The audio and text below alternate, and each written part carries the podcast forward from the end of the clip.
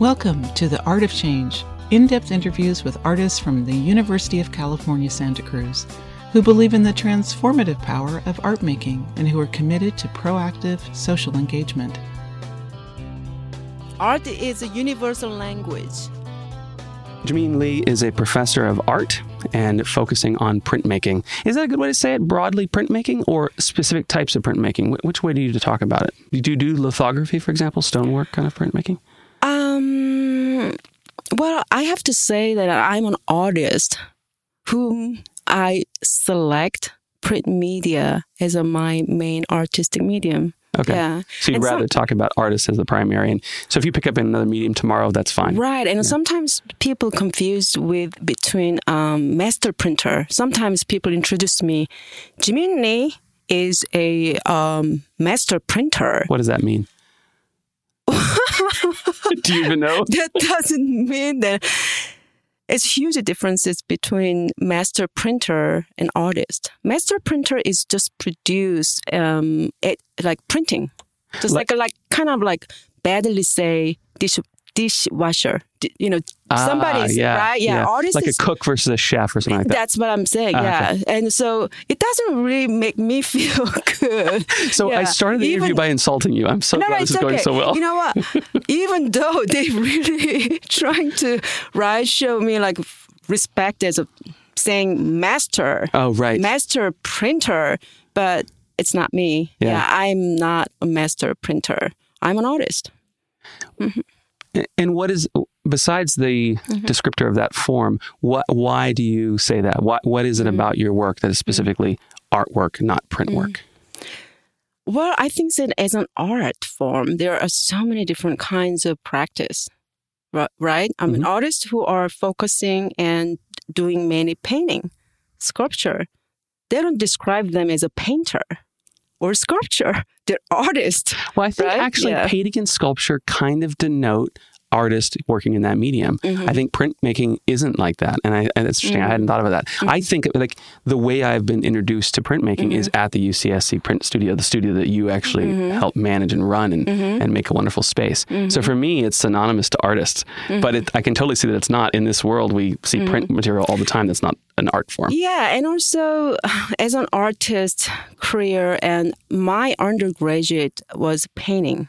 I, I Mm-hmm. I'm also making painting too, but here I'm teaching print media Well, area. what- So yeah, it's Yeah. that the medium um, specific defined a person who are making art. Yeah. It doesn't really. It doesn't really. It do it. doesn't really sound Right. like very confining. Yeah, I mean, you're right? you're using even if you do focus in printmaking or Mhm. the kind of work you do, Mhm. you that's just the way you're expressing currently the topics and interests that you're engaged in. Mhm. Let's talk about some of those Mhm. topics and interests. You Mhm. have a a piece uh, a while ago that was Mm-hmm. on the border of North Korea and South Korea. You're actually born in Korea, correct? Right. South yeah. Korea, I'm assuming. Yeah. Or it'd be a bigger story. Luckily. Yes.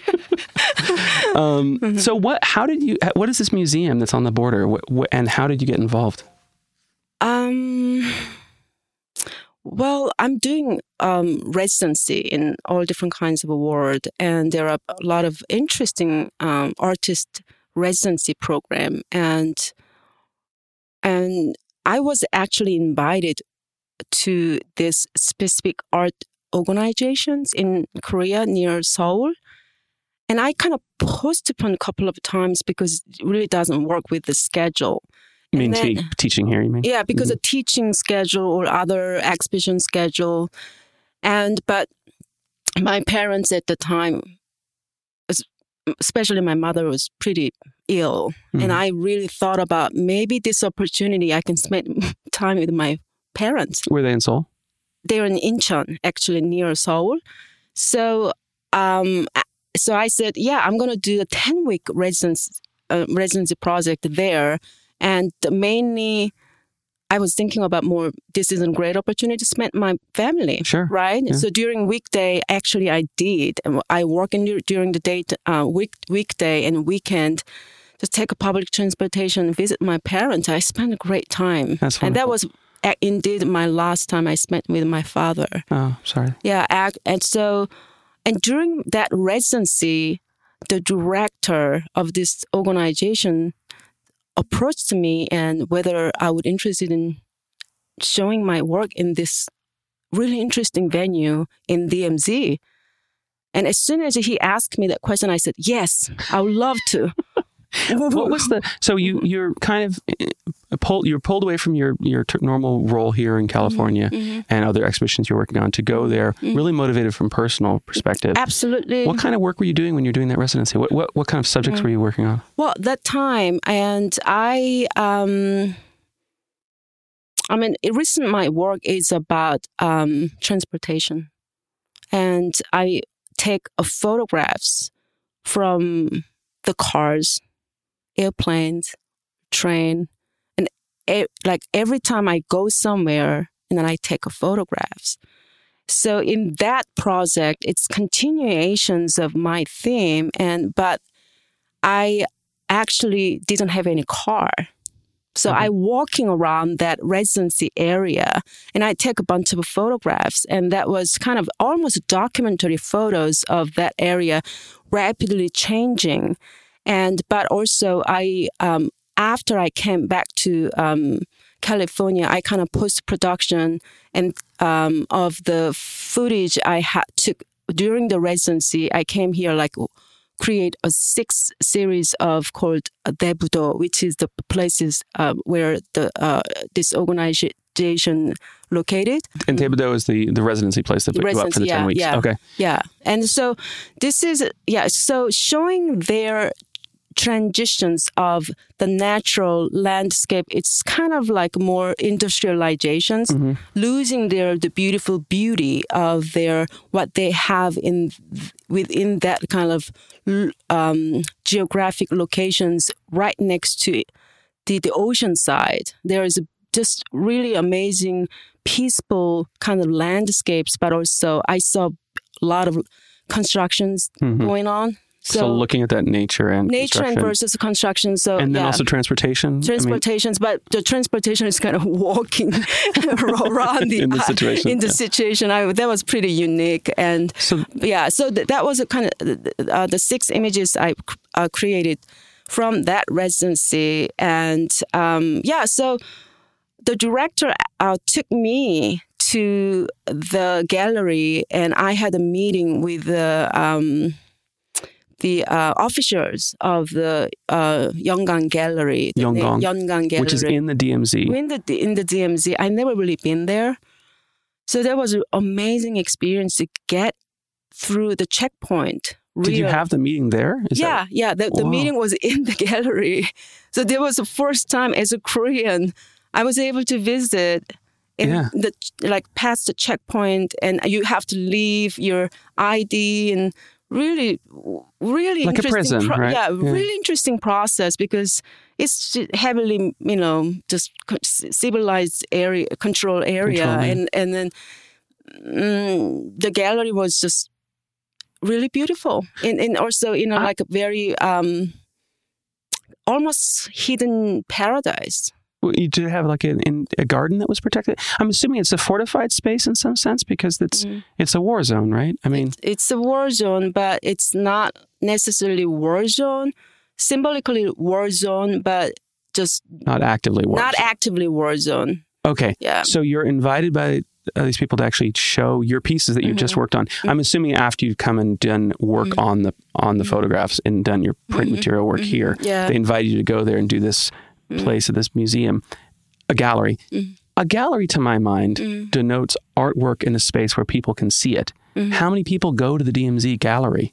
And what is it called again? I'm so sorry. It's a Yongan gallery, Yongan. but there is some kind of visiting area nearby. It's called Taepyeong, some kind of like some, um, you know, um, I don't know. It's a it's a, some kind of Meeting place or something? yeah, and then you do have telescopes to go to um, to see through um, North Korea right there. So there's a touristy Tourists aspect of the border. Right. And then, Okay. so the gallery is going the way to visit that area. I see. Okay.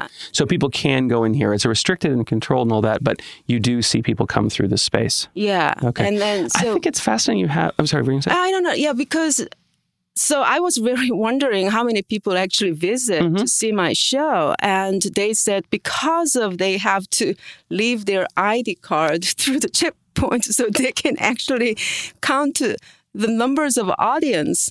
Yeah. And then they said it's weekly, surprisingly, about thousand people Oh, great. coming Good. Because all the like tourist bus, Yeah. you know, bus, and then a bunch of people just right just visit and they walk around and maybe leave very shortly or yeah, So- I don't know how long they spend time and look at my artwork. so your work is kind of it's about mobility and Mm-hmm. transportation but also it sounds like the the transformation of the landscape into industrial that kind of space It's it's embedded, right? Yeah. Because of that whole um, imagery, but also same I recently, the containers are the shipping containers are really like central topic to Yeah. me, and even this series of uh, the Yeoncheon series and the images I created specifically for this show. Then after I have a meeting with this officer, Yeoncheon, I took very quickly photographs of that DMZ area around the gallery. Mhm.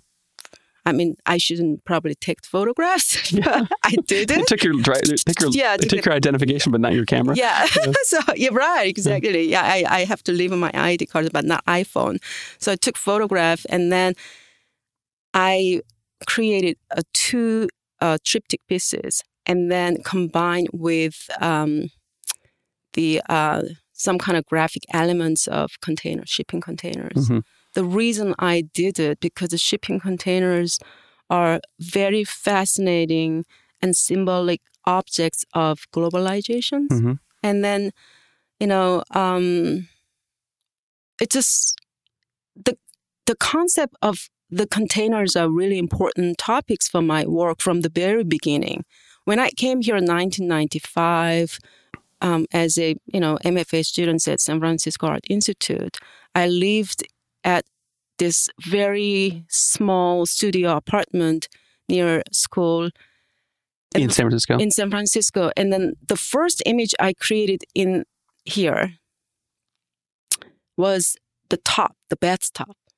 a, You know, ba- the, a bathtub? yeah, bathtub. You know, the uh, old-fashioned Yeah. clawfoot Yeah. contains my body, Yes. right? And then that was something that really symbolic objects of that are me entering to totally different culture, different chapter of life. In your apartment, you had a clawfoot tub? Yeah, yeah, yeah. It's kind of yeah. nice. Sounds fancy. yeah, I and then I created uh, numbers of uh, series of a bathtub.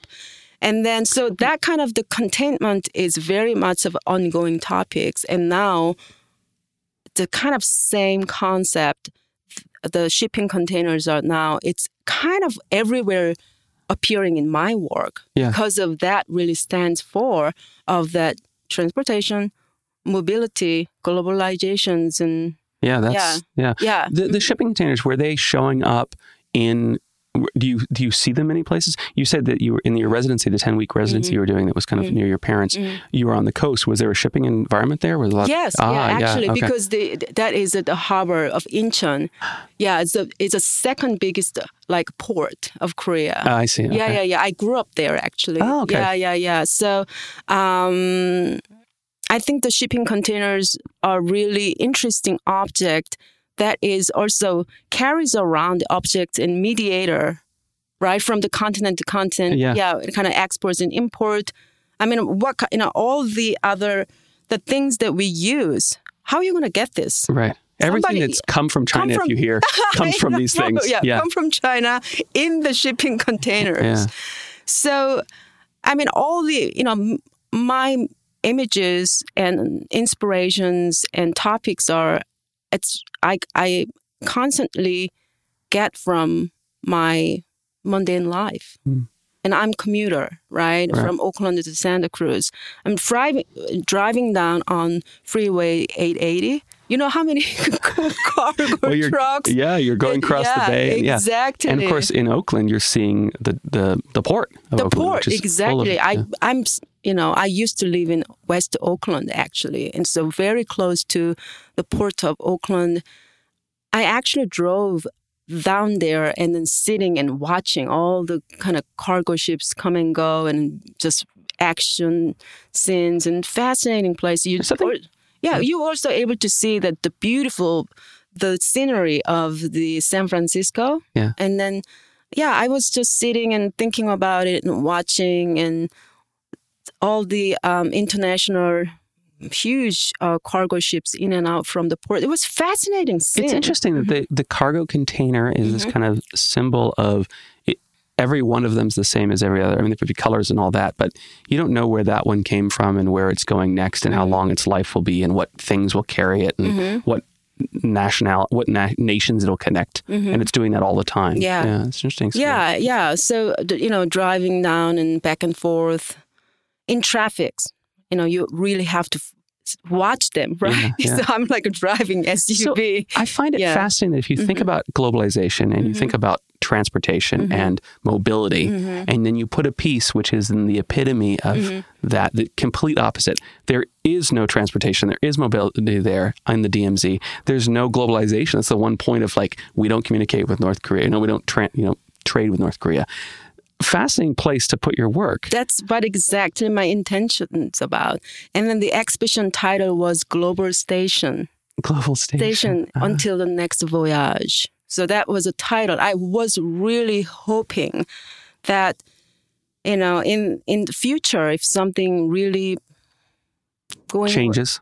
changes, Hmm. and I'm really hoping as a Korean, you know, I'm that was my biggest hope that it's then the DMZ would be the center of global station, and then to be reconnected So if North right? South the- yeah, very much the of the place. divided countries and people, or um, you know, just infrastructures and networks. So all the hope that I am like wishing Uh-huh. through my works and sharing and showing in that space, just like less than on one mile from Yeah. Actually I'm assuming from North Korea It was very very special experience. I'm assuming no one in. North Korea can visit that gallery. Is that correct? I don't think so. No. hmm What is what- you said as a Korean? Mm-hmm. Is there a general feeling that it'd be the Mm-hmm. country should be re, remerged? Is that a general take? Do most people feel that way? For me, I wish You to, you to see to. it happen. Yeah. You have family in North Korea? I think my mother's side. Yeah. Yeah, I think my It's getting more and more mm, distance, right? Yeah, and then she doesn't want to talk about it much. Mm. Actually, yeah, she just Did she go to the show with you? no, she couldn't because she just was very ill. Yeah. she's still ill. Oh, sorry yeah, and um, I I show the photos to her Okay. and talk about it, but um, yeah, that was my intention and feeling that as an artist, something that I can do as an artist. I'm not a politician, Uh-huh, right? So something about sharing and showing of artwork, that much of the meaning behind it was just such a special experience. hmm I think that was pro- probably the most unique venue that, that I ever showed. What's another venue you've appreciated showing your work in? In that year 19 uh, no uh, 2018 i had a show um, at a gallery in uh, berlin Mm-hmm. and and that gallery Another is- border. it's a border it used to be in the um, east germany It was, part. okay, it all right. was it was it's mitte area it's fabulous it's so now all the the museums nearby and center of art scene and yeah during my exhibitions i interacted and i met a lot of interesting audience uh, Yeah. artists and who real eager to share their stories Yeah. through their like un- unificate united from in in uh, north uh, no east and west and how they had really you know trying to across the um, Berlin Wall and risk their lives. Yeah. The whole stories. It's fascinating, and and that show actually before my DMZ show,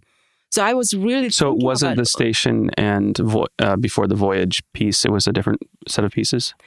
No, actually, I kind of Similar showed pieces. similar Oh, okay. pieces. Right. Interesting. yeah, it's, That's it great. Really fit in that to venues. Yeah, no, it, yeah. the venues are perfect because you're one is the post of what you hope the DMZ will be. You hope Right. at some point the DMZ represent this absolutely, reba- absolutely. combining. Yeah. and then the, the gallery is fascinating place because usually when you imagine a nice, pristine gallery space, then you will expect to have a really clean white wall space. Yes. And this one was broken windows Oh, and really? then, yeah, the layers of all the paintings and newspaper clippings and still glued on the wall and then Really? Hitler killed and that was really Wow, fascinating. and that's And part of the museum. That's part of the walls. part of the gallery space. Oh, yeah, neat. Yeah, and very medieval, kind of really strange. A lot of stone kind of work. yeah, rustic area. So I had a hard time to hanging my pieces.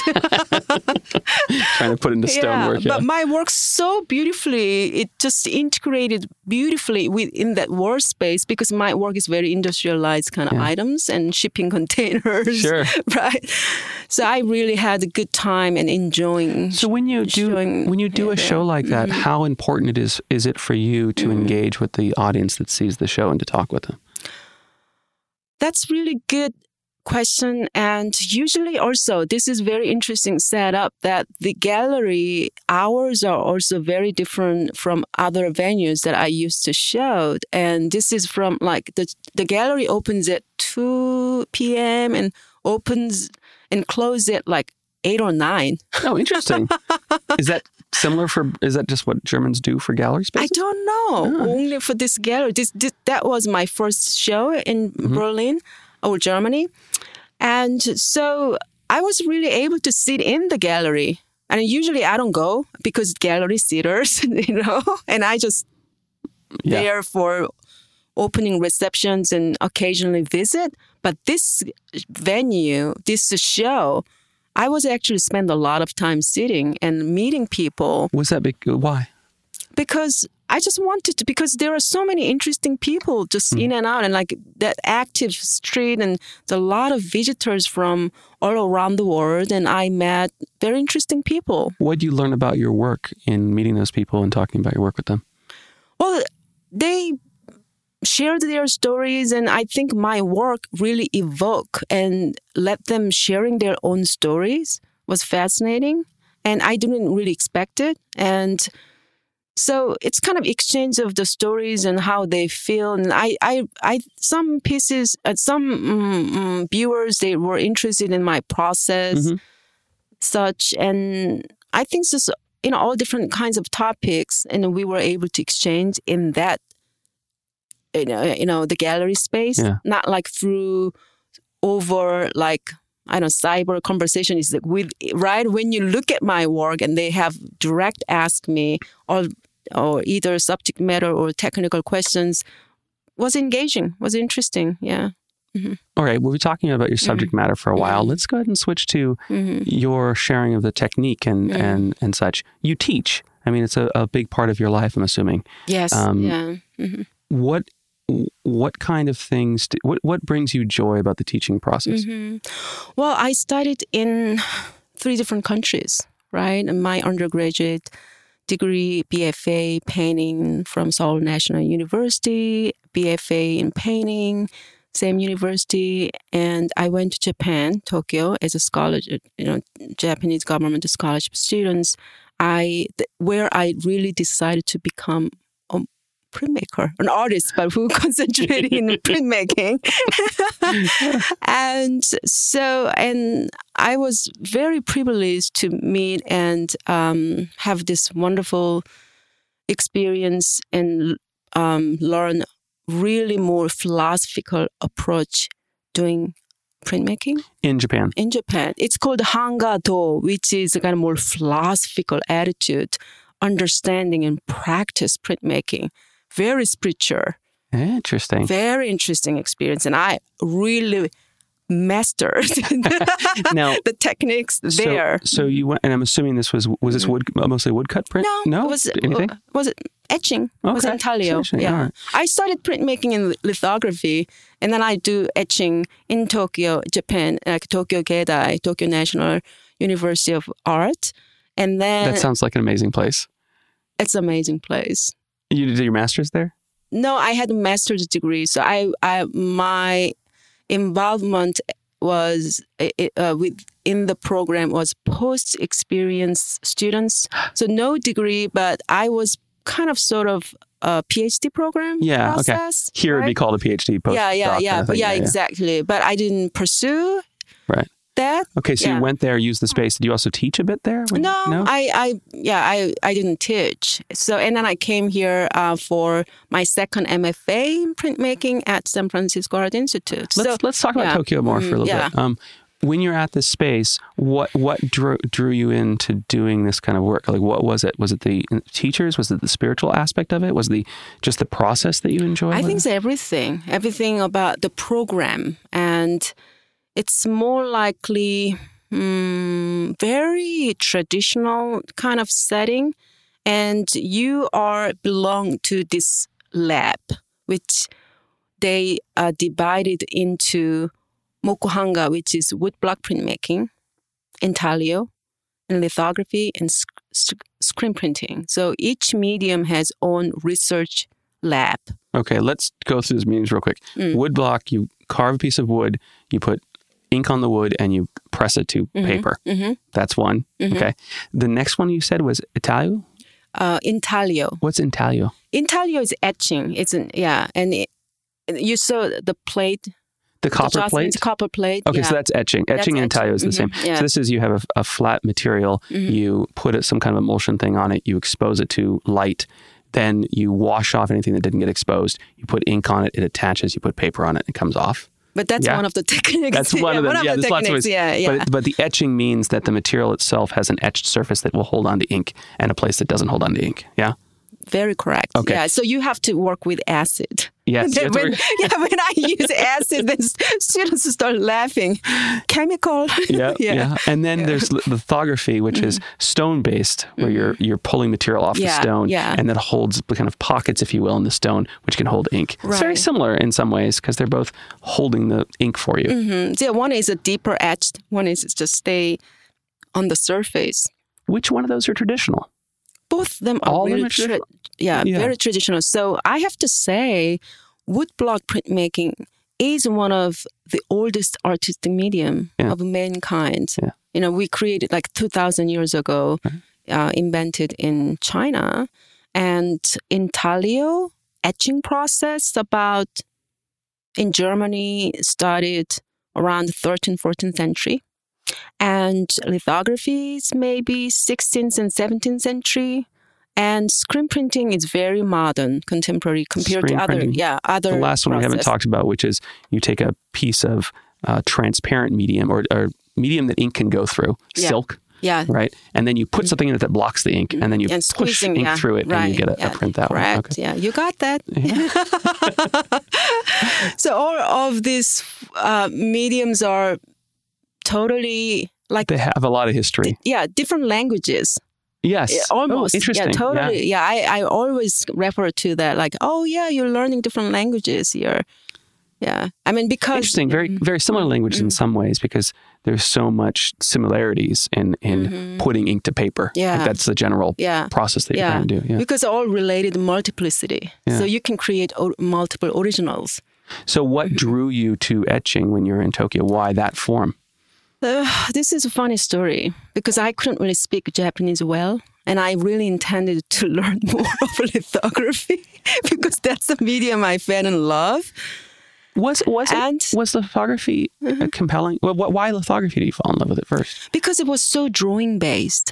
And you were a painter. Yes. Yes, that makes sense, Yeah, sure. yeah. And I really want to keep doing and using oil based medium and draw and stone and like on it. And so that was the medium I was in my mind. Yeah. I really want to make more lithography, learn more about it. And Um, then, let's be clear about lithography real quick, just from a technical perspective. Mm-hmm. Yeah. You can etch the stone away with tools. You can also put in uh, different types of material. You can draw on it with oily kind of things. Yeah, And that oily stuff will also push the, the, the ink away. So Yeah. you're drawing in the negative. kind of positive. Positive? Yeah, because when you, I mean, this is why you have to use oil based materials on stone. And you have to etch it with a certain kind of chemical or gum arabic. And the printing process is you have to wet the surface with wet sponging. And then with brayer and rollers, you have the inking on the top.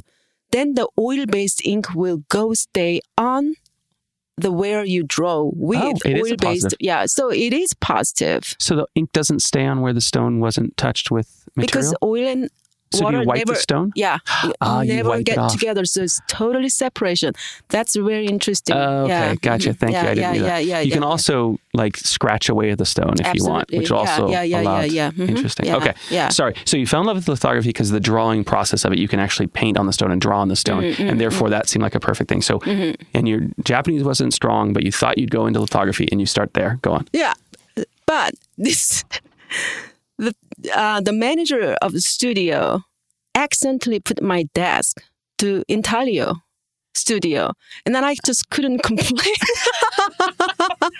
Because you didn't know to say, "Please move my desk" in Japanese. no, I just couldn't do that.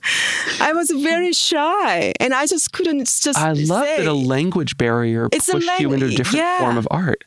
And that That's was amazing. that was very amazing. That really changes of my life. So you were just in that room and in, in the, the space room, and yeah. seeing it and thought. I just didn't know what to do. so what did you do? You just kept on doing that kind of work. I I just just Followed along. learn just learn from my colleagues. I just had a little basic background and experience, but very limited. Uh-huh. And then I have to say, all the students in that program is genius. Really? Yeah, to get in that program, it's just like most like Top level. top top level Yeah. students. Only handful students will be able to get in the program. In, in in any of those programs, or specifically in the etching form program? Any that, any of that any, school? any of schools. So Yeah, yeah, so yeah. this is only art and How'd you get in? music. I, I I applied and I You're not going to say I'm awesome. but that was very accidental yeah. element. I'm in my life. There was a few accident, happy accident. Yeah. So that was one of, and then I'm and starting to. I mean, I'm, I'm just literally stuck with that medium. I, I'm just totally in love, Still? in love With that medium. within the medium. And do you mm-hmm. think it was an inspirational because there's all these amazing people around you doing things, or is it because you started doing stuff that you were I think it's both. It's you know, yeah, and then surrounded by that talent, that amount of like devoted, talented, and ambitious students. Mm. It's really stimulating. Isn't that intimidating? very intimidating. So I was actually was not able to print in front of students for six months. You had to do it late at night or something? Yeah. I, I did. Yeah, Mm. I was waiting like, oh, I don't want to show my mistakes and I don't want to show my mm, bad prints. But surprisingly, I was able to master. yeah. Now you show people all the time. and then I am teaching that medium. So I- yeah, I'm sharing this story to my students. Yeah. And then I'm I'm really amazed how my students learn this complicated medium within this time period. we work on 10 week 10 weeks. quarters. Yeah. Which is, I think in my perspective, my students are genius. Uh, it took six months to me to be able to make decent prints, to be able to feel okay to show my prints to others. well, were you doing that in with a language barrier when you were learning that six months? Were there people that were speaking in English or Korean for you? No. No. Okay. Well, that might take a little longer. Yeah. Yeah, the Japanese were tricky to learn because there is different ways of speaking to elders. So my Same, Jap- with Korean, right? Yeah, Korean too. But you know, some whenever I talk to older people, I I feel nervous. You, you can yeah, mess I, yeah. My my expression Right. is probably not polite enough, or Right. Yeah. Your colleagues at the same age level as you, Mm-hmm. you're speaking a certain way and you get better at that. And then you speak to a superior, if you will, an older person, and all of a sudden you don't know how to Mm-hmm. yeah. do that. Yeah. yeah. And then also I encountered my mentor there in this program. Uh, his name is Nakabayashi Tadayoshi. He's a center figure of contemporary printmaking, Japanese printmakers. I'm You got really lucky to be. I'm so lucky. and that was your mentor. He's he's my mentor. He's a still mentor. We we are we are still in tou- touch. Yeah, That's still. great. Yeah, he's my almost father figure. He's actually same age of my father. I lost my father, so, but um, yeah, he's he influenced me inc- enormously about everything about printmaking, Yeah. Mhm. Do you find yourself now as a teacher and a mentor to others, bringing him up in your mind before you express? I'm always thinking about his lesson, and I'm really trying to also, hopefully, am I am the figure of that I have in kind of that deep connections to my mentor, but it's just different structure, you know. Mhm. Those because I stayed in his studio, research studio, during that time about three years in that school. So my interactions with him is continuously from that time period and continuing to now. But my students come and go. Actually, quickly, yeah, yeah. quickly. But some students is uh, taking, repeating different classes Mhm. and working with me, and But you'd be lucky if you see them for a year. yeah, Yeah. so that was something that I miss it. But I'm I do have a couple of really good, um, uh, you know, former students who stay in touch with me. Mhm. But it's, I always kind of that is I'm thinking about it all the time. Yeah. yeah. mhm.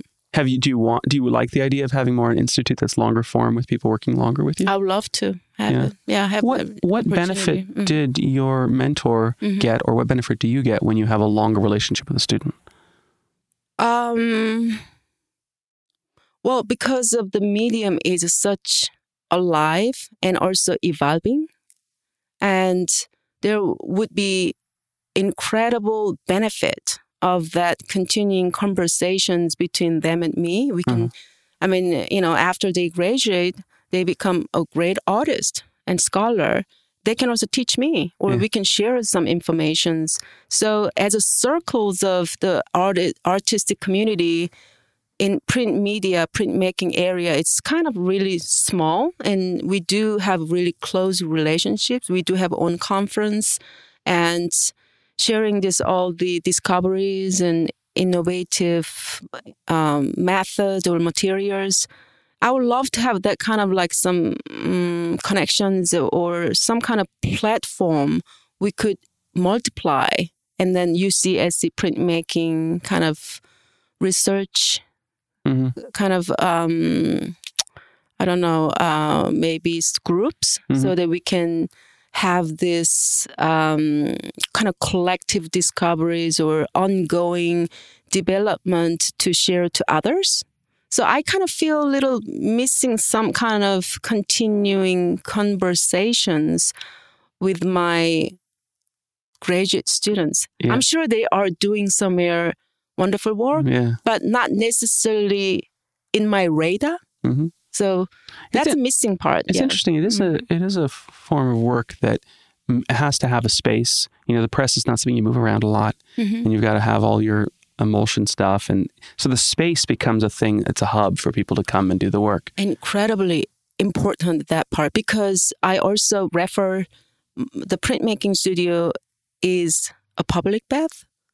A public bath. yeah. Oh, neat. Right, Yeah, from a yeah. society perspective. Right. Sure. Yeah, yeah, yeah. So we are sharing so much with all the inks we share, the press we share together. So the community, the sense of community is very important, critical. So the collectives um, kind of sense of sharing and supporting, it's very, very important. Mhm. So whenever I finish kind of wrapping up each quarters, of course that students are really busy in finishing their final project, Sure. but we do have the last thing that we do is clean up The whole studio. the whole studio. The Like a- clean- that's like a a, ritual. Yeah, that's a ritual, yeah. ritual. Yeah. Thank you, printmaking studio. Allow me to create and produce this wonderful work. Thank you. And bye. Bye bye until I come back What- next time. What other spiritual Mm. qualities Mhm. did you from the program in, in Tokyo where you actually Mm-hmm. fell in love with this medium? What other spiritual qualities besides the cleaning and respecting the space? What other Mhm, things? mhm. One of the things that I also learned that I'm not really that much of deeper understanding about Shintoism. That means that we, you know, Japanese treat the materials like human being hmm because all the other papers and plate they think a soul. So that's something I always also carry with me, Mm-hmm. and I handle materials with respect and care. which is really important in the it's process It's a very too. important process. Yeah. Yeah. So When we were in Mhm, your mhm. studio earlier, you were talking about wetting the paper a certain amount. mhm, The paper has to be wet because your the ink, the oil ink Mhm. is going to push the wet, wetness away and stay in the paper. mhm, And you were talking about the students having trouble with how wet should they make it. mhm, Um, what? How, how do you teach that? mhm. Is that about a soul of the paper? Is that Maybe, yeah, the paper feel like, oh yeah, it feels good and time to, yeah, out of my bath. Yeah. Um, yeah, maybe. Yeah. And, um, I also, when I teach certain process of, you know, for example, photo intaglio and you, uh, after you expose your plate under UV light and you Mhm. develop your plate, and then and then they ask me, and then I said, yeah, you have to make like lukewarm water, right, for the developer developing process. And to she- pull the stuff yeah, that hasn't been set off? right, yeah. And then they said, how warm? And then I said, yeah, just thinking about your baby. the baby, if your baby feel good and like smiling, you know, put your baby in this kind Yeah. of the, your water. And then that is probably right temperature. So I kind of keep like telling about a very abstract way, but students kind of nodding in like, oh, maybe, yeah, that's kind of right temperature. Well, we have a lot of Mm.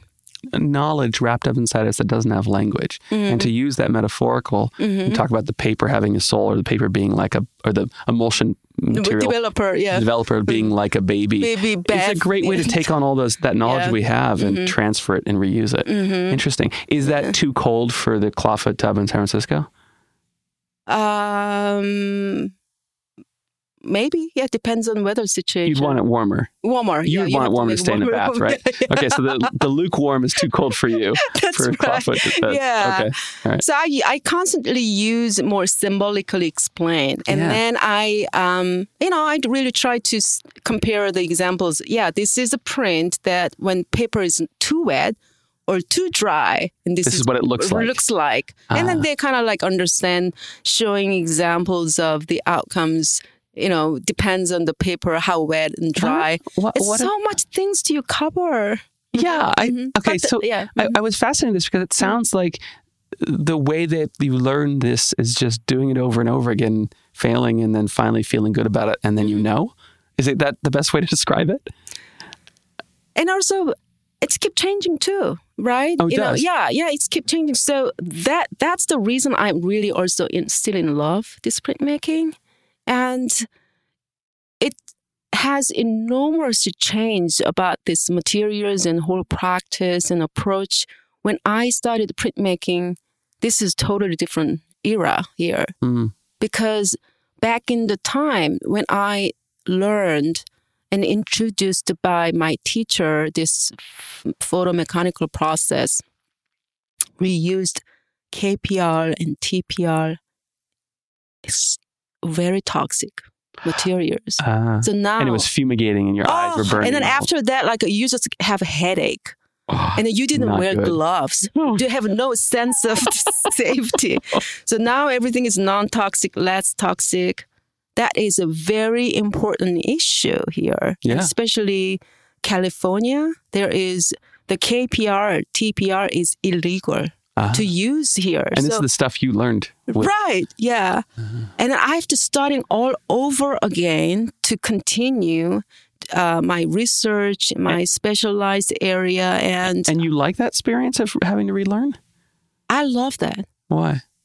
I I'm I like to be challenged Uh-huh. by in a whole new process. yeah, tell. that's who I am. Yeah. yeah. yeah. And I just feel well. The reason I switching to or not switching completely yet as a um, painter, printmaker, printmaking process is way challenging in terms of art making process because you have to have an idea, you have to create matrix, either stone or copper or whichever.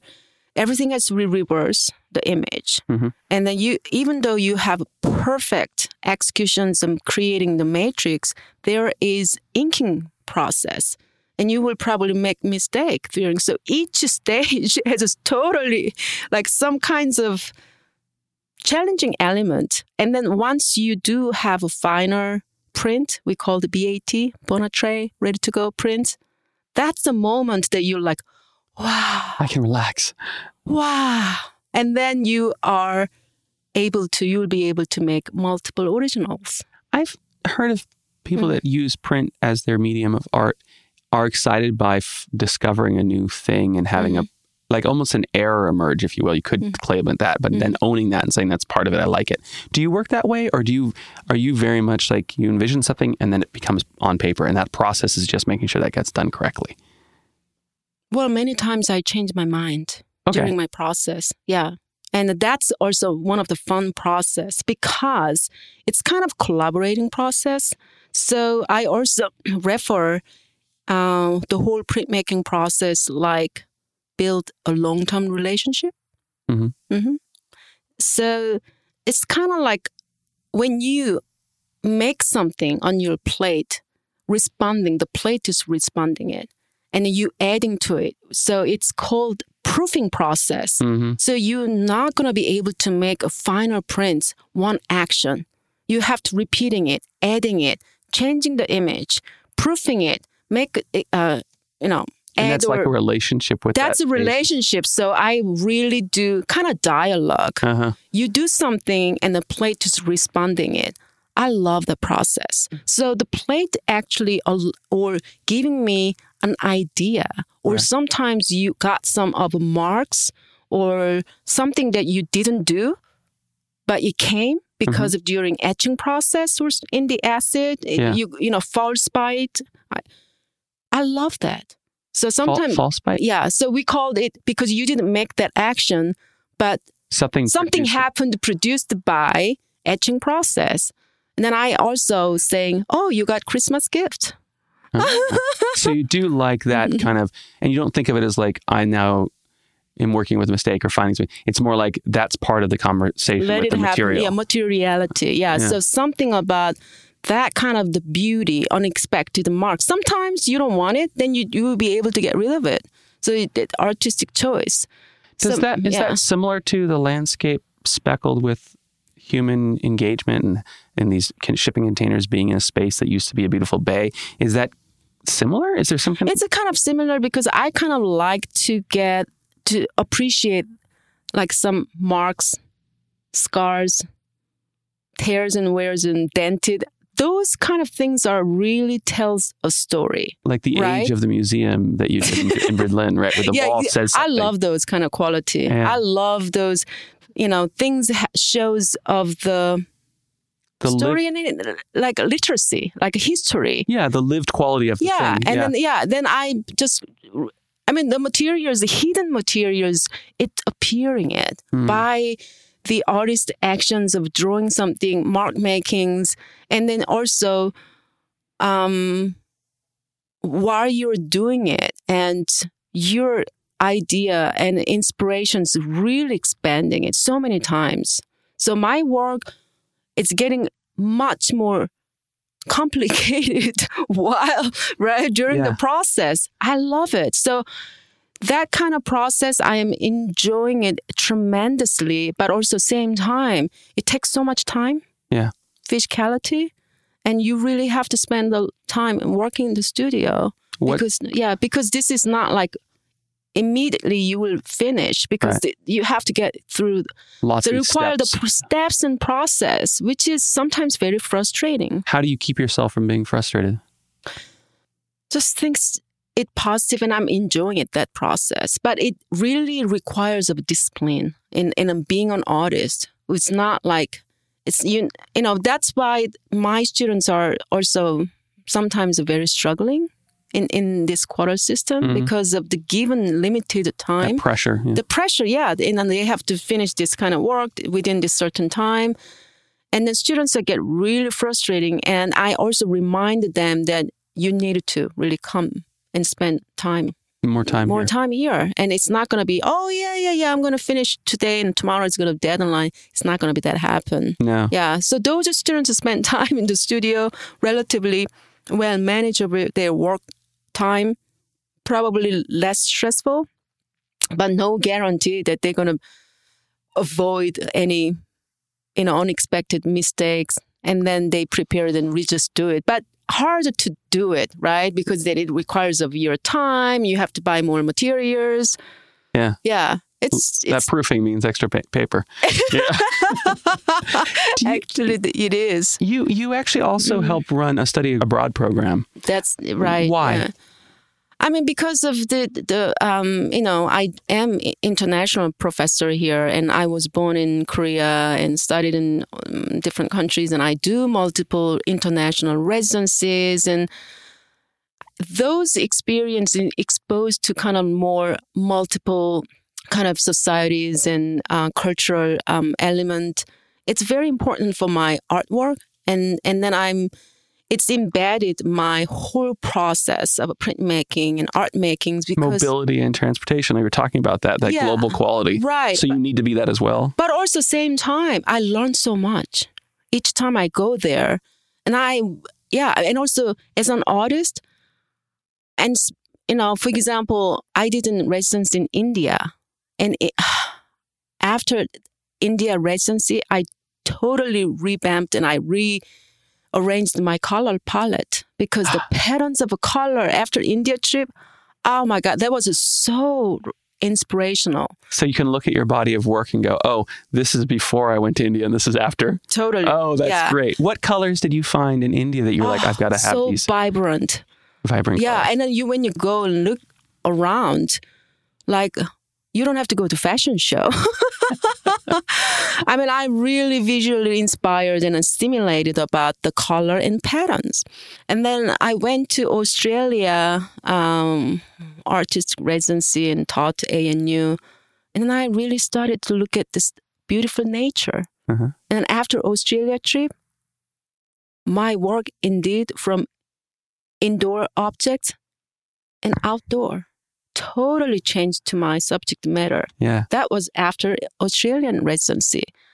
And I did a residency in Canada, Montreal, and worked with these master printers. they didn't want to speak English. Oh, and yeah. they just speak French. And we just did amazing collaboration process Really? through this art. Yeah, So printmaking. you, did you do you speak any French? No. So you just kind of through the material itself. Yeah, exactly. So you had that's great because if you all have this kind of language of the print and you're in dialogue with the materials, somebody else can just join you with that dialogue. It's not English and art not any is language. a right? universal language. Oh, that's lovely. I experience so much of it. Do you And, yeah. teach when you do these other spaces? Does it normally involve Yeah, I sometimes teaching? do a workshop and I Uh-huh. sometimes give a lectures and yeah, sometimes when I do the uh, residency nearby, the university in, uh, in town visited in Montreal and yeah, some which university was yeah. So they found me and yeah, giving me and asking me some lectures and workshop. I love to do that. How do you have the time to do all this travel and teach and do your own work?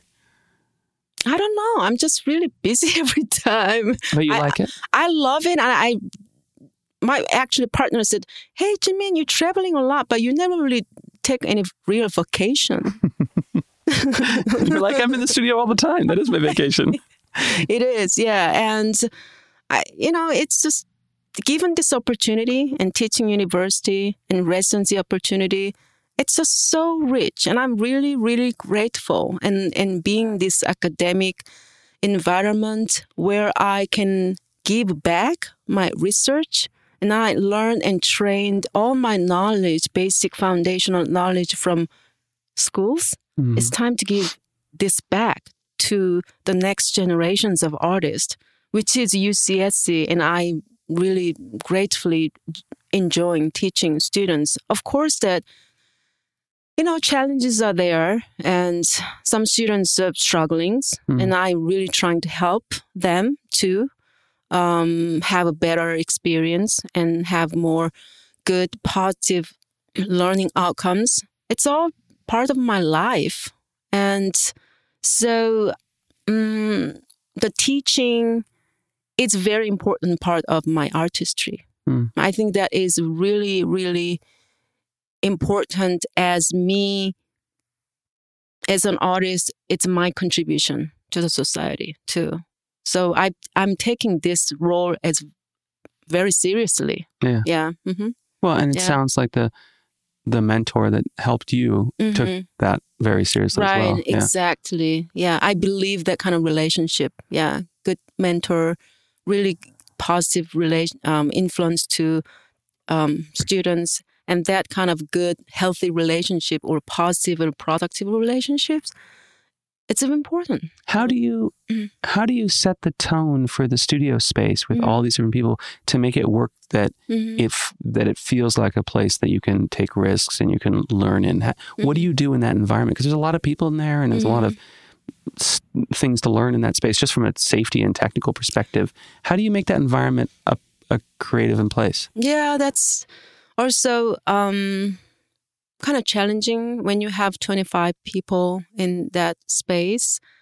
And um, when I came to UCSC, hmm, that was 16, 17 years ago, we start, I started with about 13, 15 people, manageable. Yeah. But now You got 25? 25 full and the printmaking studios are very popular and i just have to be very patient with the um, students and they struggling and, and then i don't have to be that much of harsh Yeah. and I, I used to be much more strict in my tone and but now i think i'm kind of find the ways to not it's more mm, kind of soft way or encouraging way to teach rather than kind of harsh and kind of push back and like right Yeah. yeah so um just have a lot of patience. Yeah and, and trying to pay individual attention as much i could. But of course that some students i have some you know difficulties to connect and some students are shy and and and hopefully they feel the same way. And as a teacher professors are their resource right so Yeah. they ha- some degree the students needed to be proactive Yeah. to reach me out and if they have questions I'm laughing because you weren't even proactive to say I'm in the wrong room when you were in school. you were shy, right? exactly Yeah. Uh, uh, yeah yeah and right I, actually yeah i did so i'm hopefully yeah um, give my attentions or, or support evenly it's possible but Yeah. it's that's challenging It too challenging, yeah, yeah. challenging too Mhm. Would you, if you could magically change the quarter system into a semester system and have longer time, would you do that? Hmm. Or is there benefit of going through quickly? i'm so used to teaching You're used to yeah now. teaching Yeah. uh, at this quarter system so i i'm enjoying teaching more f- kind of fast rhythm but it'd be nice to have my extra time like Yeah. extra weeks to to go a little slow down Yeah. And have a little bit more time to just take a deep breath and then revisit and but yeah we don't have time to just relax just Yeah. have from the week one get going fast as much you, We could before uh, coming over here to the theater Mhm. department and do this recording, I Mhm. visited you in your studio, which I, I think we referred to earlier, Mhm. and um, I got to meet a student who was working on a piece in San Francisco. Mhm. And what I thought was really interesting is that she had mentioned, I kind of asked about Mhm. why the choice of color in the Mhm. ink. She had a print in black and she had a print, print in kind of sepia tone. And so I just asked, and she said, well, we kind of thought and said this thing, but she used the word we. Mhm. And I was like, oh, even the students are feeling collaborative. Like there's always a collaboration. Mm. Was she referring to you and her had talked about the cloudiness in that work? Do you recall? Yeah, I think so. Yeah, Yeah. I think because you, before you came, we were just talking about our pieces. Yeah, you show your piece yeah, too yeah. with her? No, no, no. She showed me uh, her pieces, and we talked. Oh, in the about, class Yeah, well. yeah, Okay. yeah. Mhm. Which one is better? And then, uh, yeah, how, what do you think about this color and black or sepia? So we talk about this In a group. In a group. Ah, so I ah. think she referred that, That group. Ah, yeah. discussion yesterday because we had final critics yesterday, and then yesterday we had like we, yeah, individually talk about their um, each pro- Yeah. prints. So I think maybe she referred that. Yeah. At the end of every quarter on the Friday of the last week, Mm-hmm. the art department has a ending show. Mm-hmm. And if you're in Santa Cruz in the area, Mhm. you can come up and see print work and actually buy prints from students as part of the process of that. That must be a very complicated thing to run and, and manage. But I'm Mm. mentioning it because I think the people that listen to this podcast will be local. Mhm. It's a great invitation to come see the campus and see the artwork that students are doing. yeah, I love going to the print show. right. We do also annual print sale. Show, Oh, it's a pan- yeah. oh, so it's an annual print sale. annual print sale. Gotcha. End of uh, spring quarter every Okay. year, and two days event. Open to the public. open to public. We do have fans out there waiting a long line. Students are very expecting to check. Oh, how many prints got sold? And That it's, important to yeah, they don't do produce their work for sale, but as I mentioned, as a print media, printmaking, you do have a privilege to create multiple originals. Mm. So you do have um, 10 prints or 20 prints from the same plate. Do the proceeds go back to the students or go back to the program? Where, where did the money go? We um, divide 80%, 80 to 2. So two, 20% they kind of contribute. They Fund the org. kind of donate yeah, yeah. uh, the um, For materials the and all that mate- stuff. yeah, yeah. and then for the printmaking area. And then we use that money for all different kinds of Art student support kind of stuff. Yeah.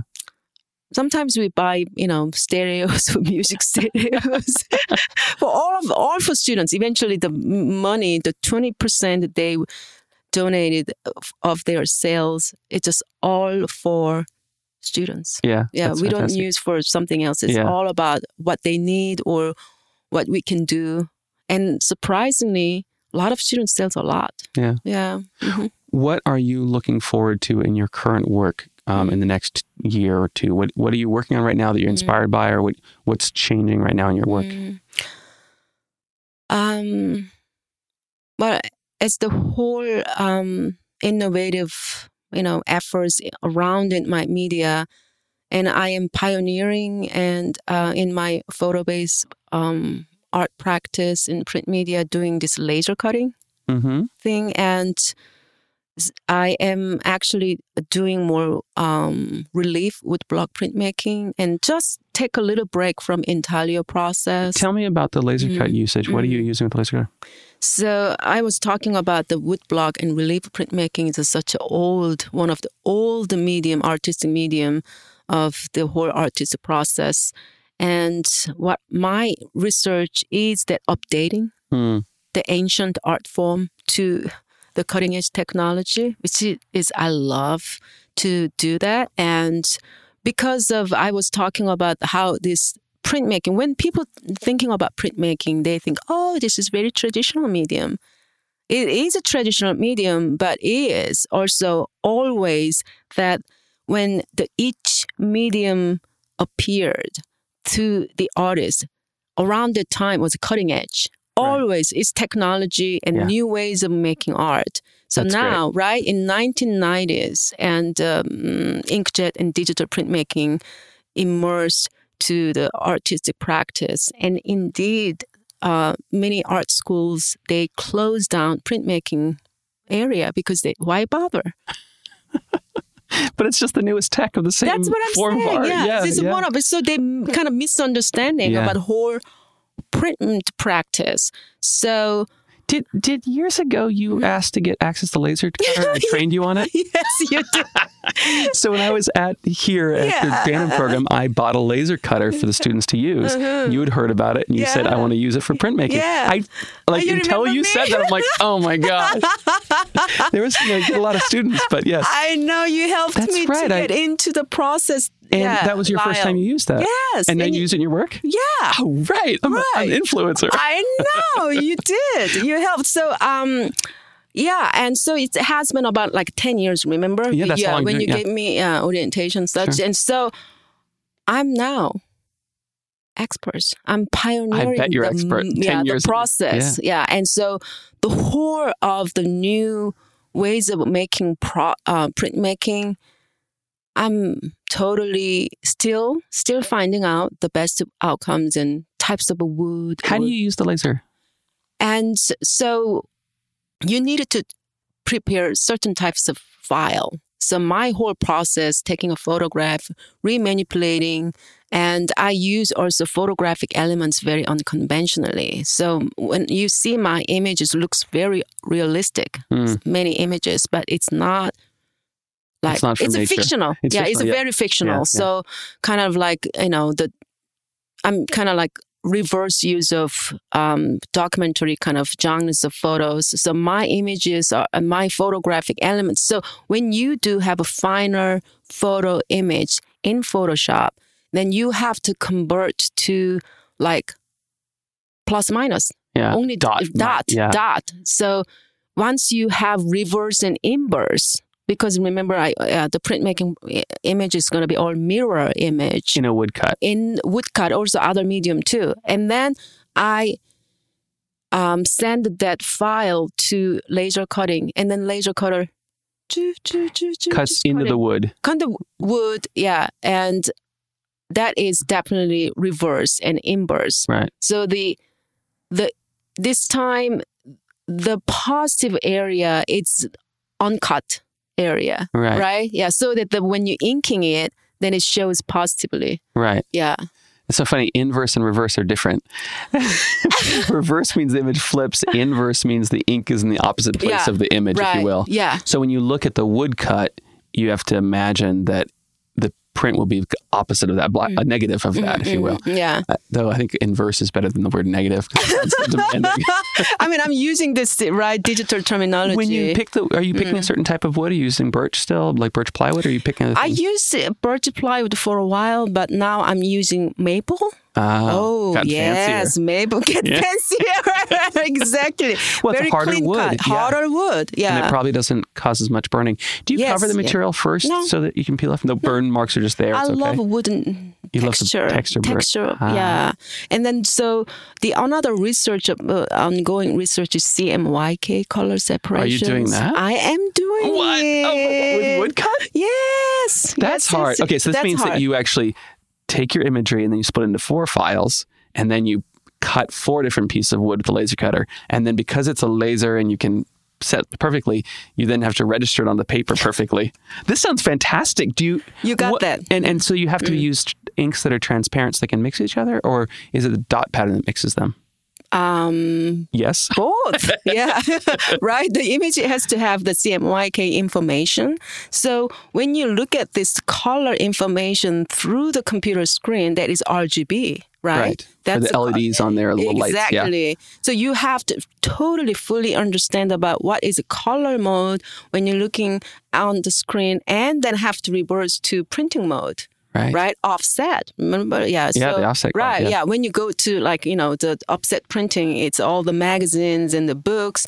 CMYK. Right. Yeah. So I am taking that color printing um, theory. So I uh, have to refer not like It you know, is, what you're describing is so complicated. like I have a print history, like I understand that kind of stuff and, Yeah, and lighting yeah, as well. yeah, yeah, but yeah. that is, yeah, cutting edge, like completely cutting, cutting edge. edge right? Absolutely. exactly cutting edge yeah. and then and then so do the um yeah so i am really really appreciate about the because i'm an analog generation Yeah. i I when I started do all the photomechanical process, there's no concept of digital. Yeah. Then I spent so much time and making transparency in the darkroom, wet process. Sure. I hated it. I about chemicals I know. I didn't like fixer smells, and I don't want to be in the dark room by myself, especially in the winter time. I know that some people like, I Well, love so- to do I mean, that. my father was a mm-hmm. photographer, so we had a mm-hmm. dark room, black and white dark room in the mm-hmm. basement. And every once in a while, he'd have a run of a wedding or something. He needed help, and I'd go in and help with him. So there's a nostalgia aspect. Would I want to be in there all the time? No. No. Do I want to smell it for a minute and go, Dad? sure. yeah. Yeah. And also there's some limitations of the size. Yeah. Because yeah. So in this revolutionary, you know, digital options available to me around what is it like 2001 or 2 that was a huge like like changing of everything of my ways of thinking creating the You mean image to digitize? from the digital yeah from Yeah. the analog to digital and I, i'm know i know this my students are totally like uh, They're digital first. room? Yeah, Yeah. yeah they were born with this language and the digital generation but me totally. I'm Yeah. like, you know, I w- like change my kind of experience of the artistic practice, change, understanding, and embracing this t- digital technology.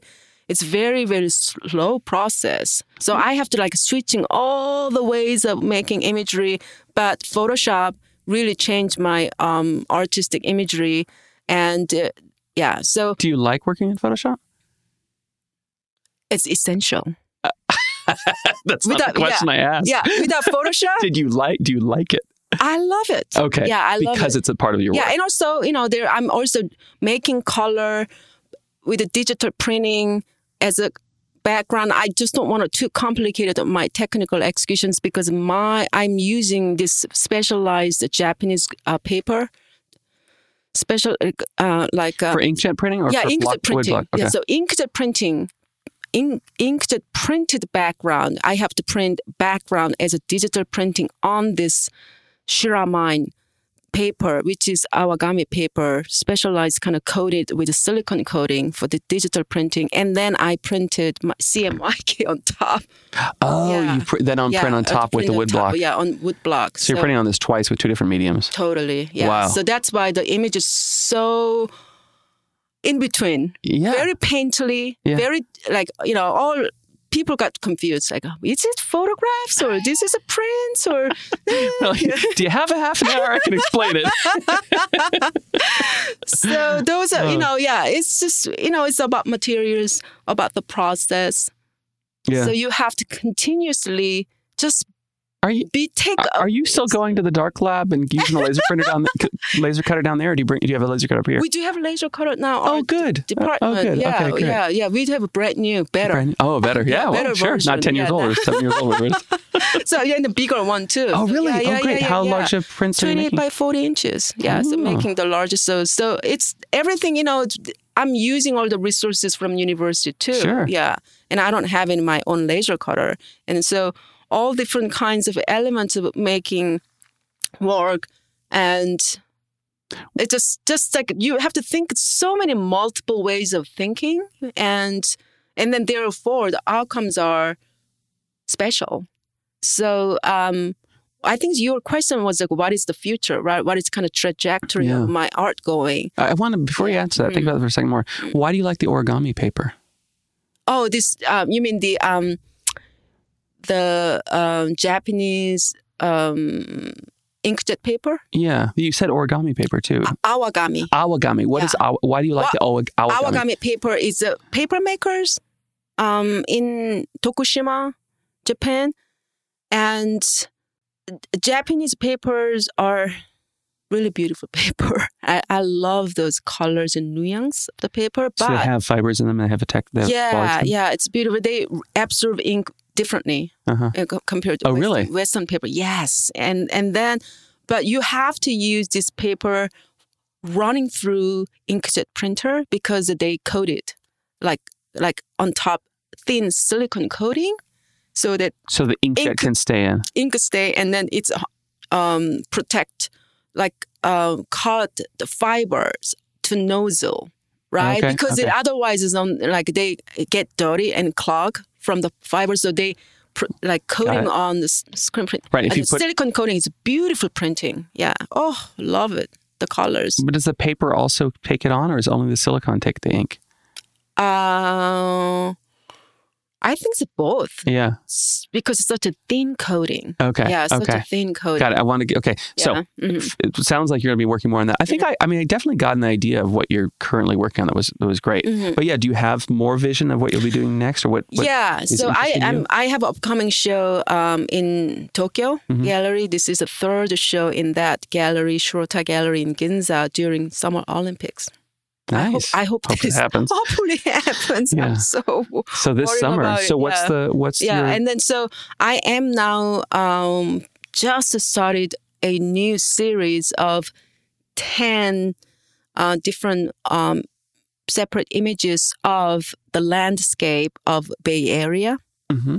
Okay. and then um, then it's going to be combined with some elements of um, kind of screen printing uh, of the very traditional Japanese or uh, Korean sumi painting element. hmm Have you done sumi painting?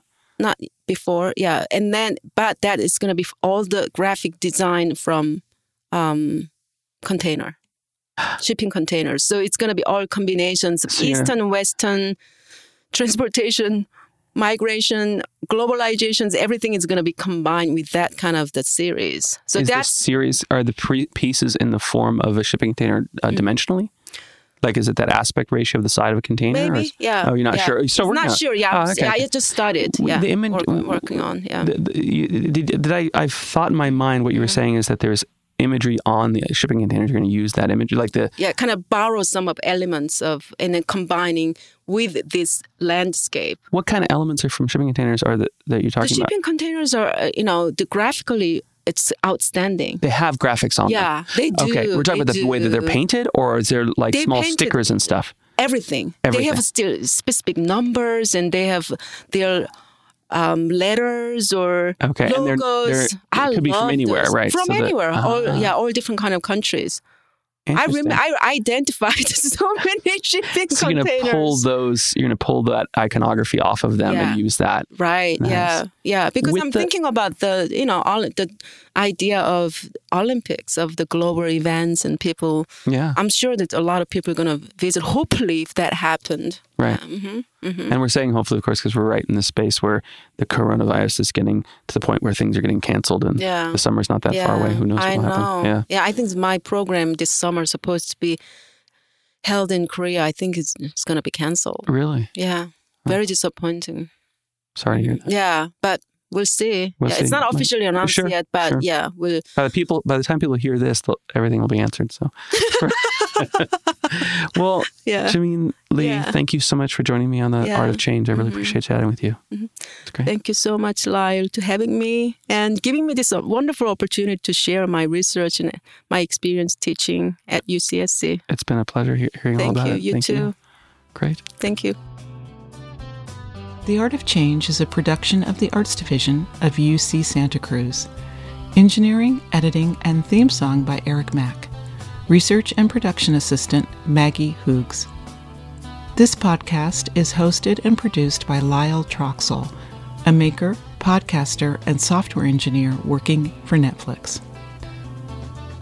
To learn more about the Arts Division at UC Santa Cruz, visit arts.ucsc.edu and be sure to follow us on Facebook, Twitter, and Instagram.